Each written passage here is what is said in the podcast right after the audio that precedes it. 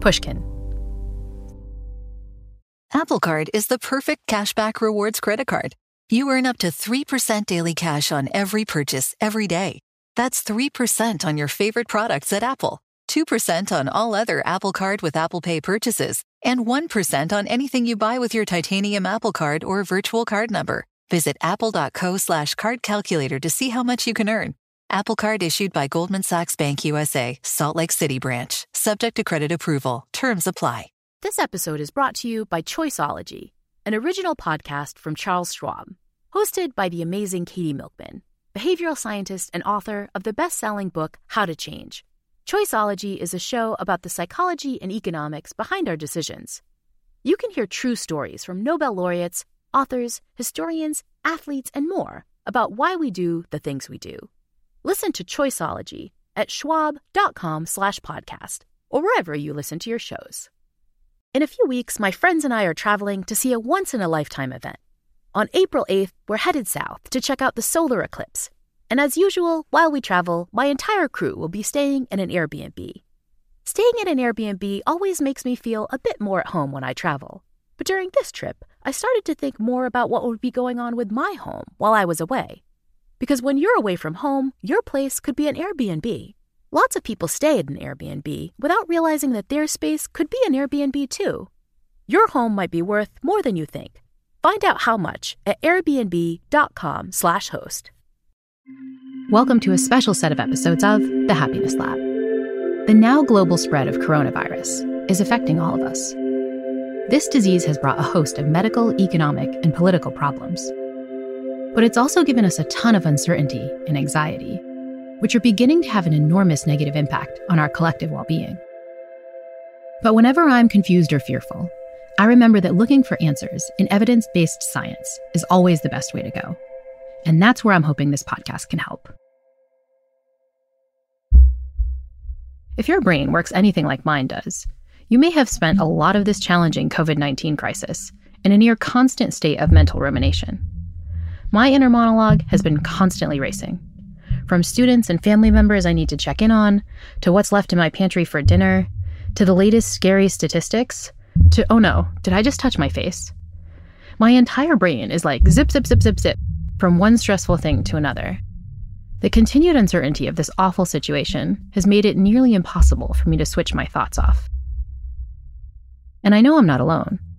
One friend recently mentioned that even when she has gotten a chance to relax, to sit down with a good novel, she feels like she ends up reading the same sentence over and over again because her brain keeps jumping from one scary scenario to the next. If we're going to make it through this collective crisis with our mental health intact, we need to find ways to keep all our ruminative thoughts under control. The good news is that modern science and ancient traditions have converged on an effective and completely free way to quiet our racing minds. That's the practice of meditation. If you've listened to past episodes of the Happiness Lab, you've probably already heard about the benefits of meditation. But today I want to talk with someone who's seen these benefits firsthand. Someone who started out as a huge skeptic, but has converted to the power of mindfulness. And so I was super excited to welcome to the Happiness Lab ABC News correspondent Dan Harris. He's the author of 10% Happier How I Tamed the Voice in My Head, Reduced Stress Without Losing My Edge, and Found Self Help That Really Works A True Story. We'll start the episode with how Dan first came to this practice of meditation. So, this was back in 2004. I was anchoring the news updates on Good Morning America. The main hosts of the show were Diane Sawyer and Charlie Gibson. Diane and Charlie said, okay, over to Dan for the headlines of the morning. And as soon as that happened, as soon as the red light went on, my body went into mutiny. I could feel my chest tighten. I could feel my uh, lungs seize up. My palms were sweaty. My mouth went dry. But my mind, in reaction to what was happening physiologically, started to freak out. And so the more I freaked out psychologically, the more my body reacted and the more my body reacted the more my mind reacted and it was just a death spiral and i just couldn't breathe which is a, a, prerequisite for being a news anchor and i had to do something that i'd never done before which is quit right in the middle of my shtick so yeah that sucked what was the follow up after that? I mean, you, you've never had one of these episodes before. You go to your doctor and talk to him about it? So the first panic attack happened. Everybody asked me what was wrong. And I lied and said nothing. I went backstage and my mom called me and she said, You just had a panic attack. I didn't really do much about it. She hooked me up with a one doctor who I talked to on the phone, and we didn't really do much about it. So I just carried on with my life, and I was able to go on the show at the top of the next hour, and I was fine. So I I kind of got away with it. Then many months later, I had another one but that that was like a real wake up. So I then went to go see a doctor, and he asked me a bunch of questions to try to figure out what was going on. And one of the questions was, "Do you do drugs?" I said, "Yeah, I do do drugs." And he leaned back in his chair and gave me a very shrinky look, which communicated the following sentiment: "Okay, asshole, mystery solved." So actually, I should back up at this point. The drugs.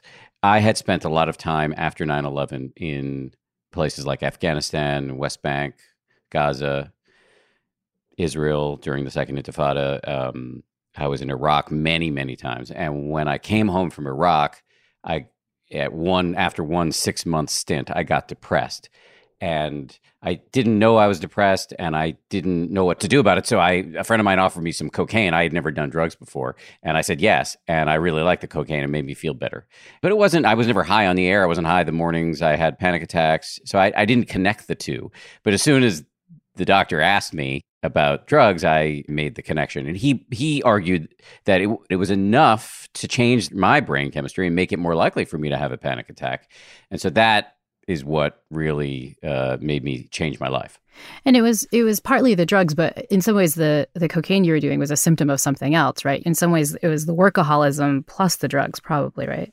I think it was ambition. Yes, I think you put your finger on it you know, I, had volunteered to go cover these wars after 9 11 without really thinking much about the psychological consequences. And yeah, it was, a, it was an intense time. And, and I think it's fair to, to draw a straight line back to my desire to, you know, make a mark in the world. Right. Which was unique to you, I think, being an anchor in the midst of the post 9 11 world. But I mean, lots of us go through this where we feel like, you know, our work is everything and we have to be on all the time and do whatever is necessary, whether that's drugs or work 100 hours a week. Or, I mean, this is not in some ways unique. So, um, and so, so I want to follow up on the story from there. So, you know, your doctor tells you get off the drugs, but it sounded like after that you still started searching for ways to kind of find a better path. So it, it, actually a bunch of things happened after that fateful morning when I sat with that doctor in his kind of shabby little um, office. He didn't think I needed to go to rehab, but he definitely said I needed to quit doing drugs and that I needed to come see him once or twice a week indefinitely. So I did do that. What happened next was that my boss, a very famous news anchor uh, named Peter Jennings, I mean, this guy at his peak was reaching 30 million people a night and he he was a very smart, and interesting guy, and he asked me to start covering faith and spirituality, which I did not want to do. I was you know raised in the People's Republic of Massachusetts, and my parents are both left of Trotsky, academic physicians, atheists. As I often joke, I did have a bar mitzvah, but only for money. So I'm not a I was not spiritually inclined, and I told some of that to Peter, and he said he didn't care. He wanted me to do it anyway. And it became great transformative assignment for me. I, I, I, realized how ignorant I was about issues related to faith and spirituality. I made a bunch of friends. I spent a lot of time in mosques and megachurches and Mormon temples. And it was fascinating. That said, none of what I encountered spoke to me personally. I didn't, you know, join a church or go kosher or anything like that. But eventually, one of my producers, a, Felicia Biberica. She had been turned on to a self help author by the name of Eckhart Tolle.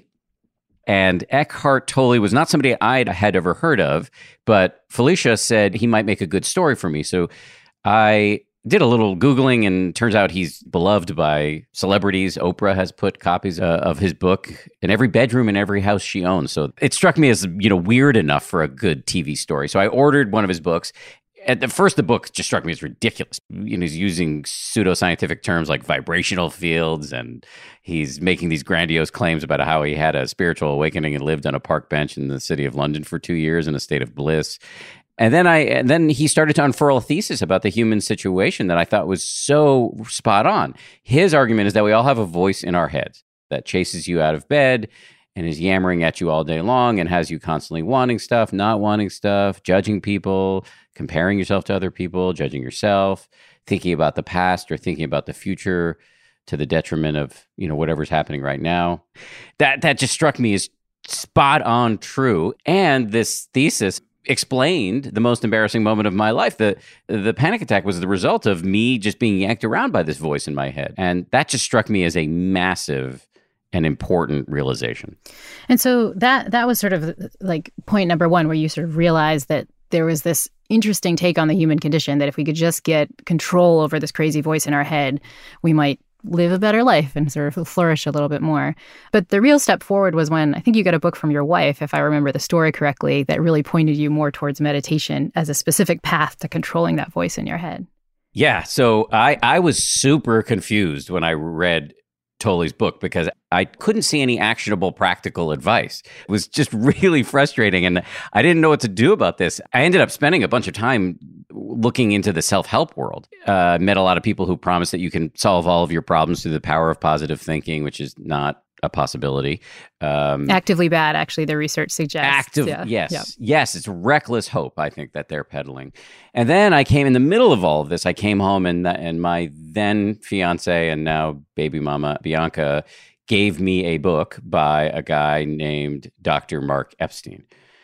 Bianca said, you know, she'd been hearing me yammer on about Tolle and whatever, and this might be useful for me. So I read the book that night and I had a big aha moment, which was that all the stuff that was most compelling from Eckhart Tolle was lifted from somebody called the Buddha. And the Buddha actually had practical advice, which was meditate. I was a little hung up on that because I didn't want to meditate. I had a bad attitude about it, but it was interesting to finally have something real to do.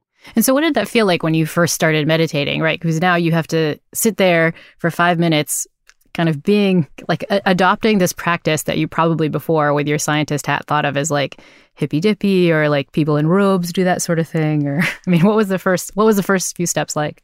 It was humbling. I you're absolutely right. I was i did not want to do it. Um i was super intrigued by the notion of this voice in our head and i i had this powerful intuition that managing that voice would change my life and as you indicated, I had a really bad attitude about meditation. I thought it was for people who are, you know, really into aromatherapy and Cat Stevens and, you know, use the word namaste with no irony. And that's not entirely untrue, by the way. But what, what really changed my mind was the science. There's just all this, you know, this. There's a ton of science that suggests that meditation can, you know, literally rewire your brain, the parts of the brain associated with stress or attention regulation. It's been shown to lower blood pressure, boost your immune system.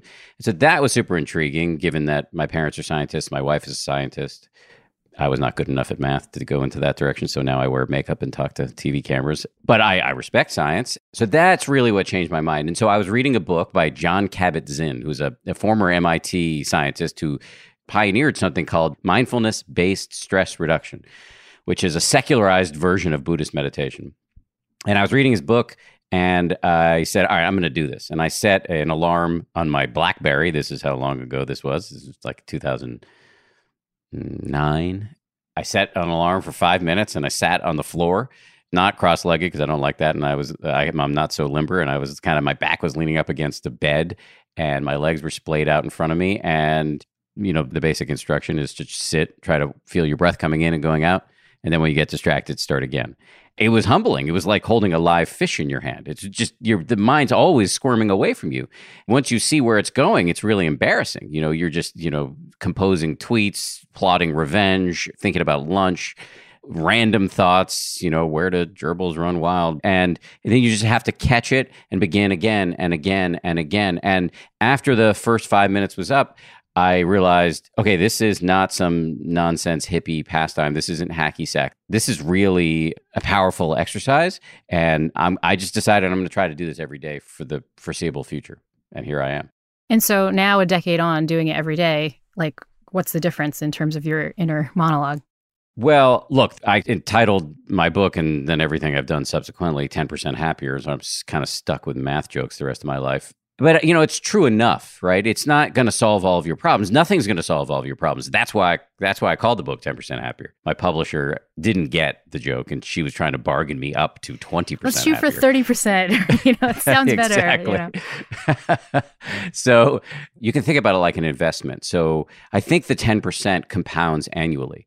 This is a skill the ability to work with and have a different relationship with the voice in your head is a skill and you get better over time. I find that my inner weather has become significantly balmier. But does that mean that I'm perpetually blissed out? Absolutely not. Am I I'm super anxious right now uh, in the middle of this pandemic. I am worried about my business. I'm worried about the state of the world. I'm worried about. And your um, wife works in healthcare too, right? Yeah. Well, there, Yeah. there you go. My wife is incredibly stressful. Uh, she is uh, an intensive care specialist.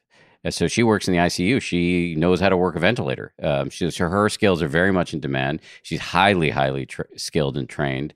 And I think it's the right thing for her to do to go back to work. But I'm worried about, you know, these people are dying. And so I'm worried about that. You know, if I'm being honest, I'm worried about her infecting me when she comes home. And we have a kid. And I would be super frantic if kids were getting sick regularly, which doesn't appear to be the case. But still, there's there are a lot of things stressing me out. And I don't think meditation's going to solve all of that. I just think it makes you more balanced, more resilient, more thoughtful in the face of life's ups and downs. So let's dig into some of the specific things that meditation might be helping in this domain. Again, with the caveat that it's not going to make this pandemic perfect, but even if it's making each of these things 10% better, that's pretty big in the current crisis. So let's talk about meditation and anxiety. So, what's some of the evidence suggesting that just this simple act of following your breath for five to 10 minutes a day will allow you to reduce this sort of fear that we're all feeling right now?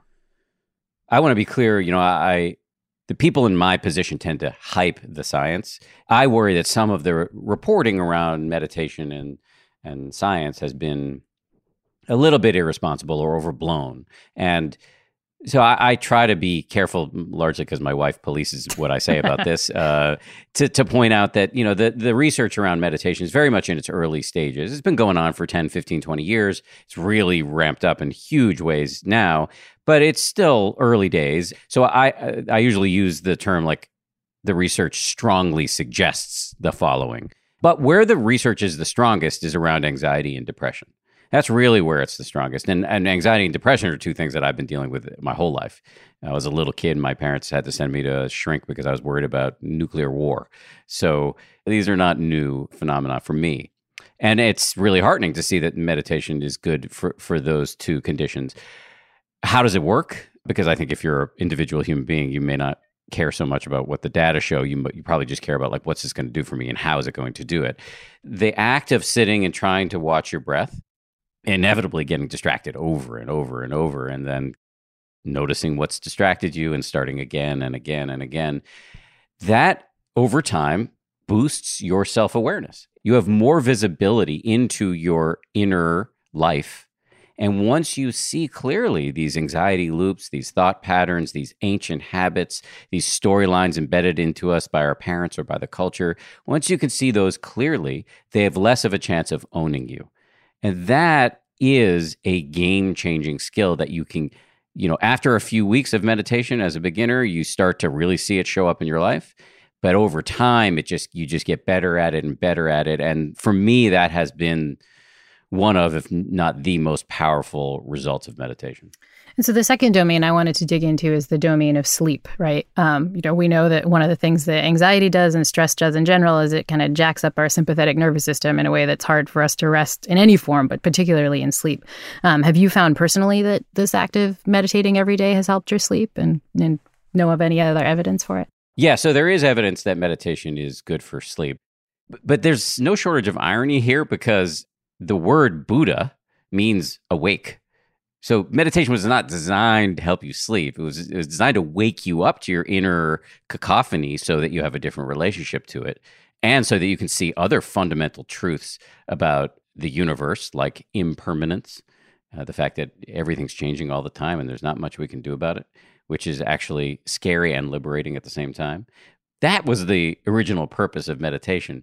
But in our modern life, where our ancient sort of racing mind for which we evolved You know, we evolved to be able, you know, for threat detection and finding food and mates. We evolved to have a racing mind. It's not serving us in, in a modern context in many ways. So you get into bed at night and the mind is racing and we don't know what to do about it. And so meditation is really useful for calming you down, focusing you on something other than your thoughts, even if just for a nanosecond, kind of a circuit breaker on our repetitive inner loops. And for many people, that really helps the process of going to sleep. And so I have, I'm very much in the habit of the, the last thing I do every day is meditate. Yeah, me too. That's that's the main time that I do it. And and I can tell when I'm not doing it when I'm like really busy and get to bed late and I'm like again, fall prey to all the biases that make us not do this stuff. I'm like, "Oh, I'm just to fall asleep right now." My sleep is just so much worse than if I'd taken even 3 minutes to just follow my breath. But that gets to the problem which is and I think one of the reasons that you wrote your second book. I I think I heard you interviewed at one point and you said, you know, you thought when you wrote the first book and gave all the evidence that everybody who read it would just instantly meditate and the world would be a better place. Hurl themselves themselves into the lotus position. That's what I thought they would do. Uh, but alas, we are creatures of like horrid neuroses that prevent us from doing really good things that would be awesome for us. So when we get back from the break, I actually want to talk more about the things that prevent us from doing it, especially right now during the COVID crisis and what we can do to overcome those voices in our head that are telling us, not right now, won't work, try it later. When you're hiring for your small business, you want to find quality professionals that are right for the role. That's why you have to check out LinkedIn Jobs. LinkedIn Jobs has the tools to find the right professionals for your team faster and for free. LinkedIn isn't just a job board. LinkedIn helps you hire professionals you can't find anywhere else, even those who aren't actively searching for a new job but might be open to the perfect role. In a given month, over 70% of LinkedIn users don't visit other leading job sites. So if you're not looking on LinkedIn, you're looking in the wrong place. On LinkedIn, 86% of small businesses get a qualified candidate within 24 hours. Hire professionals like a professional on LinkedIn. LinkedIn knows that some small businesses are wearing so many hats and might not have the time or resources to hire. So they're constantly finding ways to make the process easier. They even just launched a new feature that helps you write job descriptions, making the process even easier and quicker. Post your job for free at linkedin.com/thl that's linkedin.com slash THL to post your job for free. Terms and conditions apply. Apple Card is the perfect cashback rewards credit card. You earn up to 3% daily cash on every purchase every day. That's 3% on your favorite products at Apple, 2% on all other Apple Card with Apple Pay purchases, and 1% on anything you buy with your titanium Apple Card or virtual card number. Visit apple.co slash card calculator to see how much you can earn. Apple Card issued by Goldman Sachs Bank USA, Salt Lake City branch. Subject to credit approval. Terms apply. This episode is brought to you by Choiceology, an original podcast from Charles Schwab. Choiceology is a show all about the psychology and economics behind our decisions. Each episode shares the latest research in behavioral science and dives into themes like can we learn to make smarter decisions and the power of do overs. The show is hosted by the amazing Katie Milkman. She's an award winning behavioral scientist, professor at the Wharton School of Business, and an author of the best selling book, How to Change. In each episode, Katie talks to authors, athletes, Nobel laureates, and everyday people about why we make irrational choices and how we can make better ones to avoid costly mistakes. You'll learn about tools and strategies to help improve your decision making, and a ton of other fantastic things about the mind. Listen and subscribe at schwab.com slash podcast or find it wherever you listen to your shows. Meditation could be a huge help for all of us right now, but that doesn't necessarily make it easy to sit down and get our ohm on during this tough time. And so I asked Dan Harris for some help. I wanted him to walk me through the reasons why we don't necessarily make it onto our meditation cushion, especially when we most need it it's probably super frustrating and deeply annoying to hear people extol the virtues of meditation and then uh, many people listening to this are thinking well i haven't done it so now this thing that's supposed to de-stress me is just making me more stressed because i you know I'm, I'm engaged in self-laceration around not doing this thing that everybody says i should do and blah blah blah.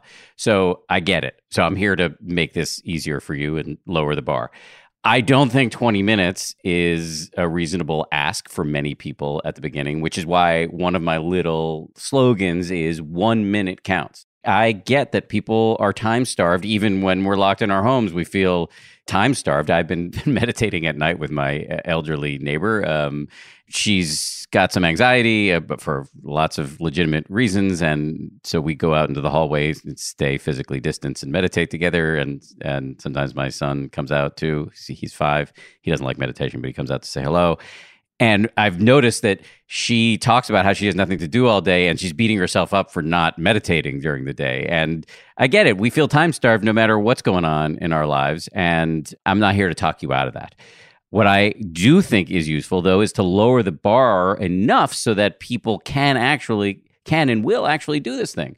And so one minute counts as a, I think it sets people's minds at ease. It seems so eminently doable that I like that. You know, I'd rather see people do five to 10 minutes, but I think one minute definitely does count and you, you are getting real benefit from that.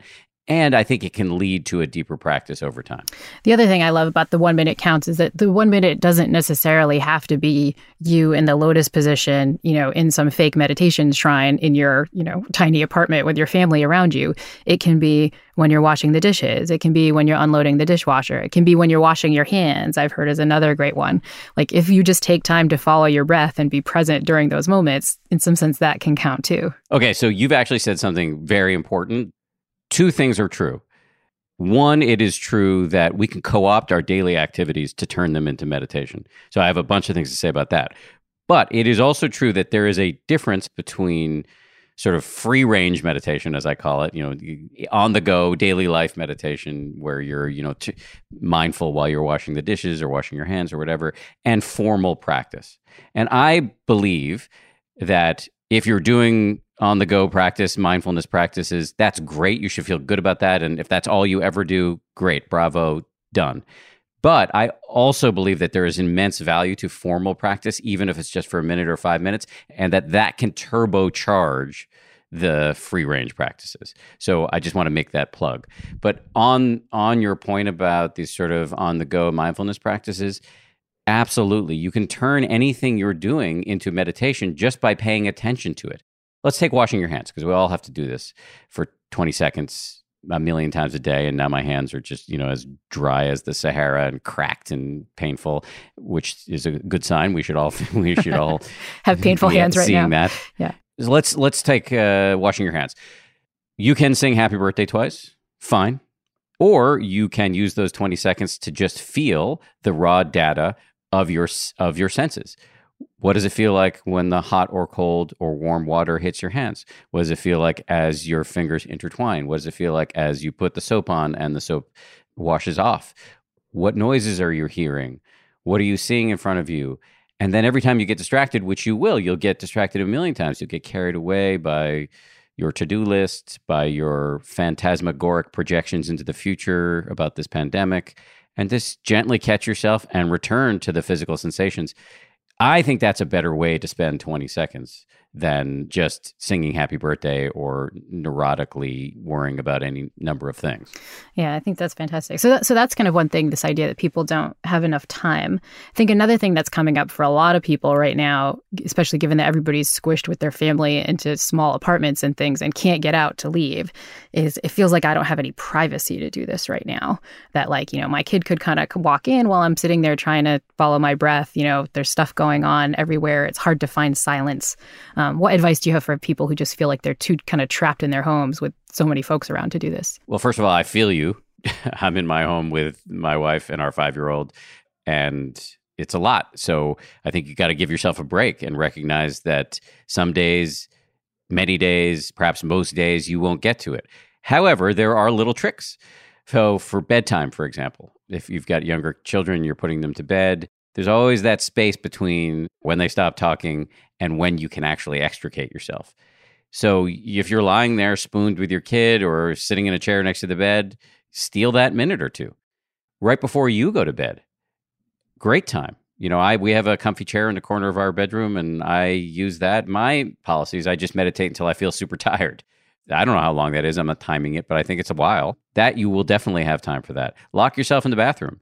Use noise canceling headphones first thing in the morning before anybody else is up. Lots of little tricks you can use. And give yourself a break if you don't get to it. The final thing, and this one comes up a lot for me when I'm sitting to like, like literally sit down and meditate, is I'm kind of more scared now than I normally am. I feel like when I first started meditating, I was really worried about the Pandora's box. You know, what crap from my childhood is going to come up? What insecurities are going to fly by? It can, in some sense, be really scary when you're really listening to this voice closely. And I feel like that's even more scary now when, in, in some ways, our anxieties are justified in certain senses, right? Like our mortality is coming closer than it's ever been for some of us, especially those with pre existing conditions. And so, how, how do you fight this one where it's like, it just seems like if I sit down to just follow my breath and pay attention to what I'm feeling, it's going to feel really awful, particularly in the current time. Well, let me just validate the point. I think it's true. It's true. If you meditate, it's possible that difficult things from your past will surface. I think it's also true that if you meditate right now and, and you don't have a lot of trauma in your past, the trauma of being alive right now, it may surface for you. And so I don't want to sugarcoat that. But I think the choice is do you want to have this stuff because the, it's there, the trauma is there. Would you like to have it lurking in the background of your psyche, driving you blindly in many ways? Or would you like to drag it into the sunlight and investigate it journalistically, non judgmentally, fr- in a friendly, kind way? so that you have a choice. I mean, this is what meditation offers to us is instead of reacting blindly to everything because we have no visibility into our inner life, you can respond wisely. And so yeah, we we're in a we are we are in an extremely uncomfortable and difficult situation right now. Do you want to face that forthrightly so that you can be calmer and saner and that you can be more effective and more helpful to other people? I think meditations are going to be very useful in that sense.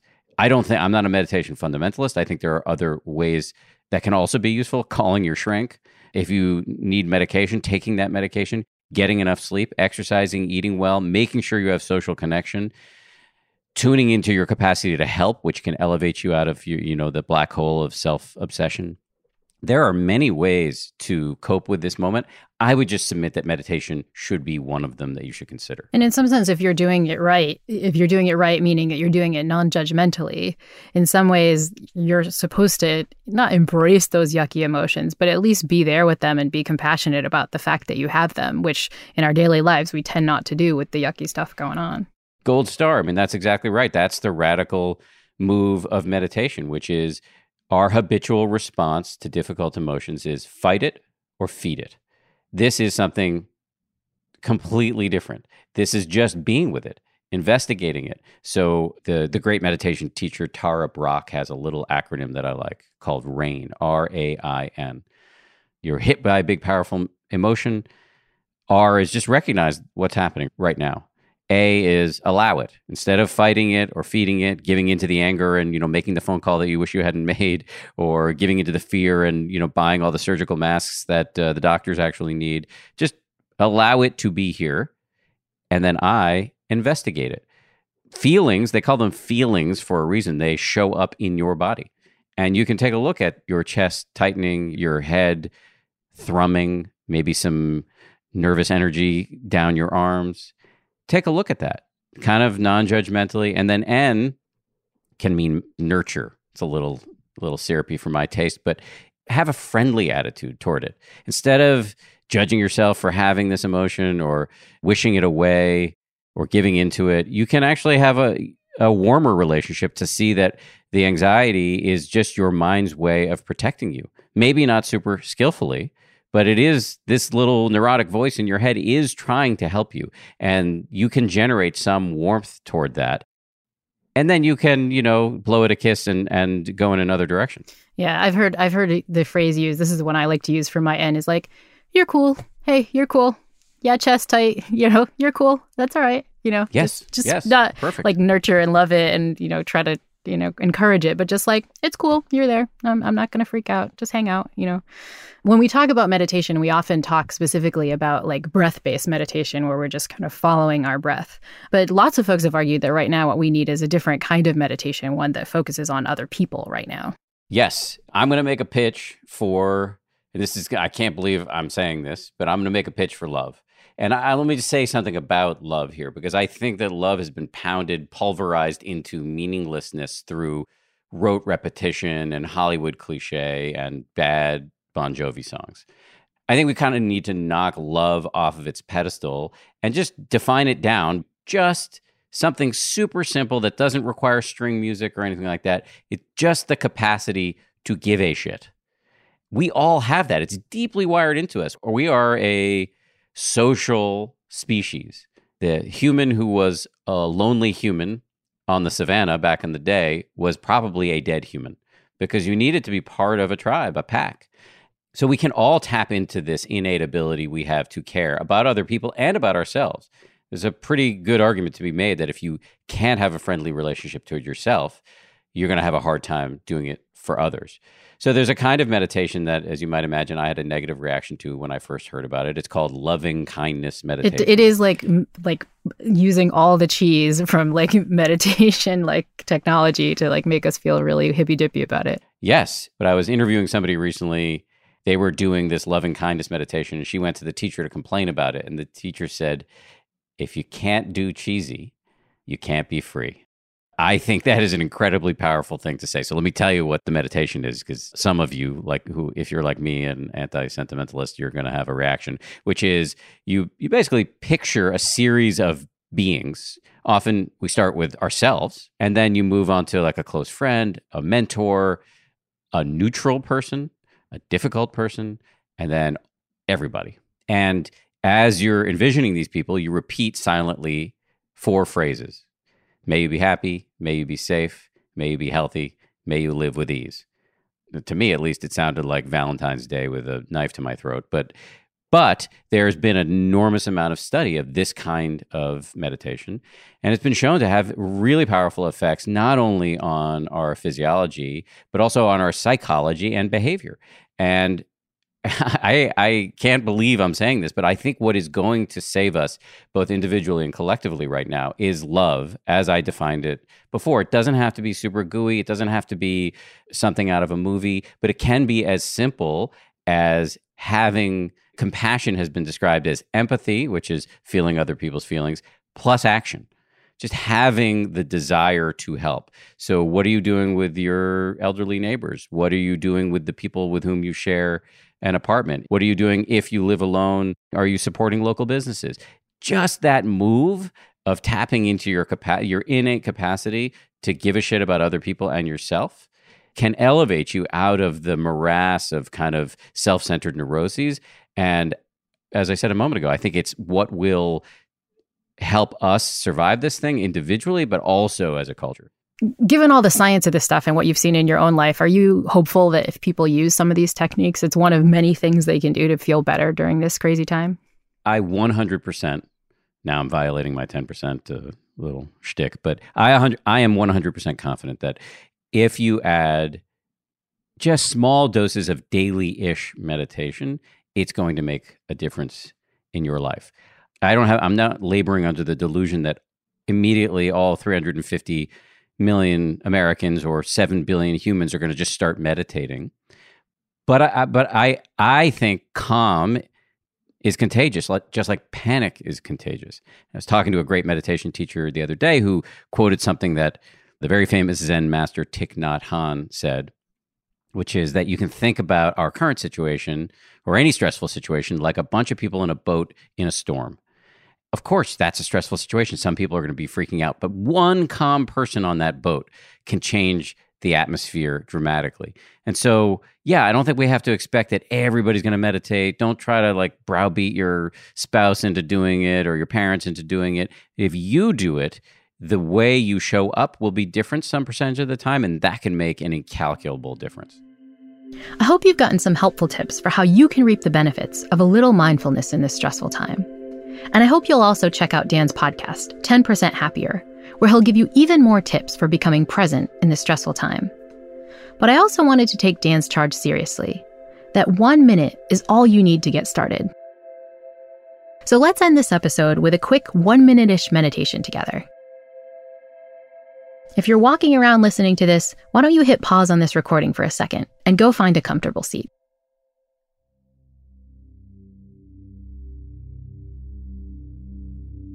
So now that you're sitting down, I want you to quickly close your eyes and become present. Just pay attention to how your body is feeling right now.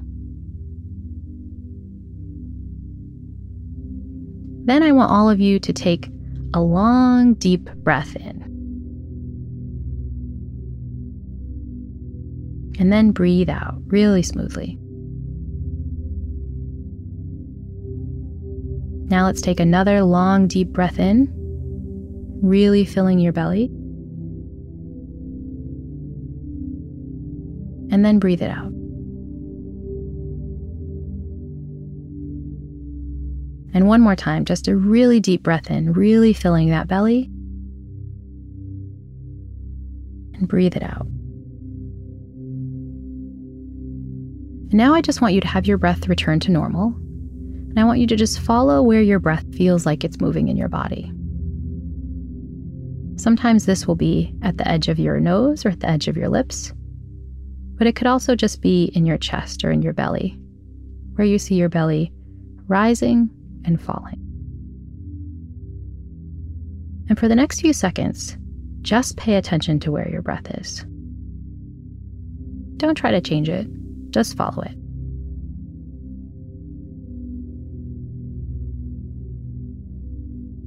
And if your mind wanders from your breath, which it will inevitably do, just really non judgmentally bring it back and just go back to focusing on your breath.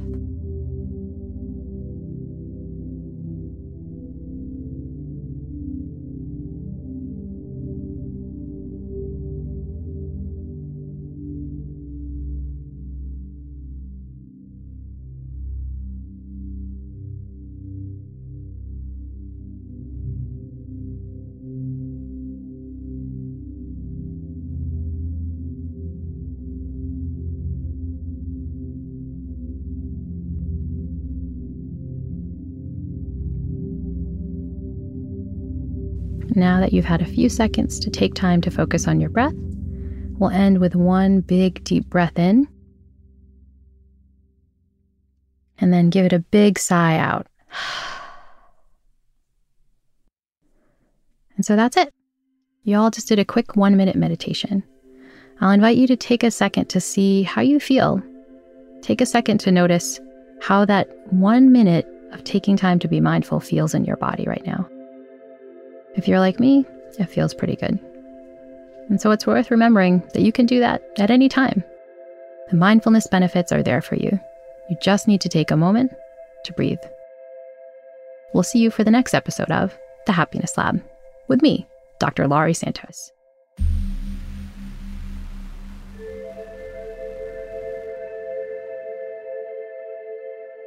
The Happiness Lab is a Pushkin podcast. It's co written and produced by Ryan Dilley and mastered by Evan Viola. Our original music is written by Zachary Silver. Special thanks to Ben Davis, Heather Fain, Carly Migliori, Julia Barton, Mia Lobel, Jacob Weisberg, and the rest of the Pushkin crew.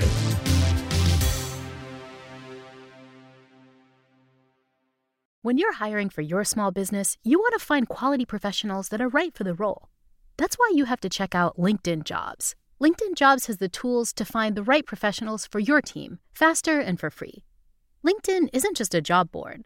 LinkedIn helps you hire professionals you can't find anywhere else, even those who aren't actively searching for a new job but might be open to the perfect role. In a given month, over 70% of LinkedIn users don't visit other leading job sites. So if you're not looking on LinkedIn, you're looking in the wrong place. On LinkedIn, 86% of small businesses get a qualified candidate within 24 hours. Hire professionals like a professional on LinkedIn. LinkedIn knows that some small businesses are wearing so many hats and might not have the time or resources to hire. So they're constantly finding ways to make the process easier. They even just launched a new feature that helps you write job descriptions, making the process even easier and quicker. Post your job for free at linkedin.com/thl. That's linkedin.com/thl to post your job for free. Terms and conditions apply. Science suggests that both physical health and mental wellness are keys to happiness. And San Diego has the perfect formula of sun, sand, and easygoing vibes to lift your spirits. The people are welcoming, the scenery is beautiful, and there's a ton of fun experiences wrapped up in a small beach town feel. A trip to sunny San Diego can help you rest, recharge, and hopefully return to life feeling reinvigorated. Find your happiness at san diego.org today. Funded in part with City of San Diego Tourism Marketing District Assessment Funds. The tradition of breaking tradition continues with the return of the unconventional awards from T Mobile for Business at Mobile World Congress. This is an event that celebrates innovators whose bold actions took their industries to new places. If that sounds like you and you're a T Mobile for Business customer, enter today. If you win, you'll be publicly honored amongst some of the most influential leaders in industry, and me, I'll be there too. Enter now at tmobile.com slash unconventional awards. See you there.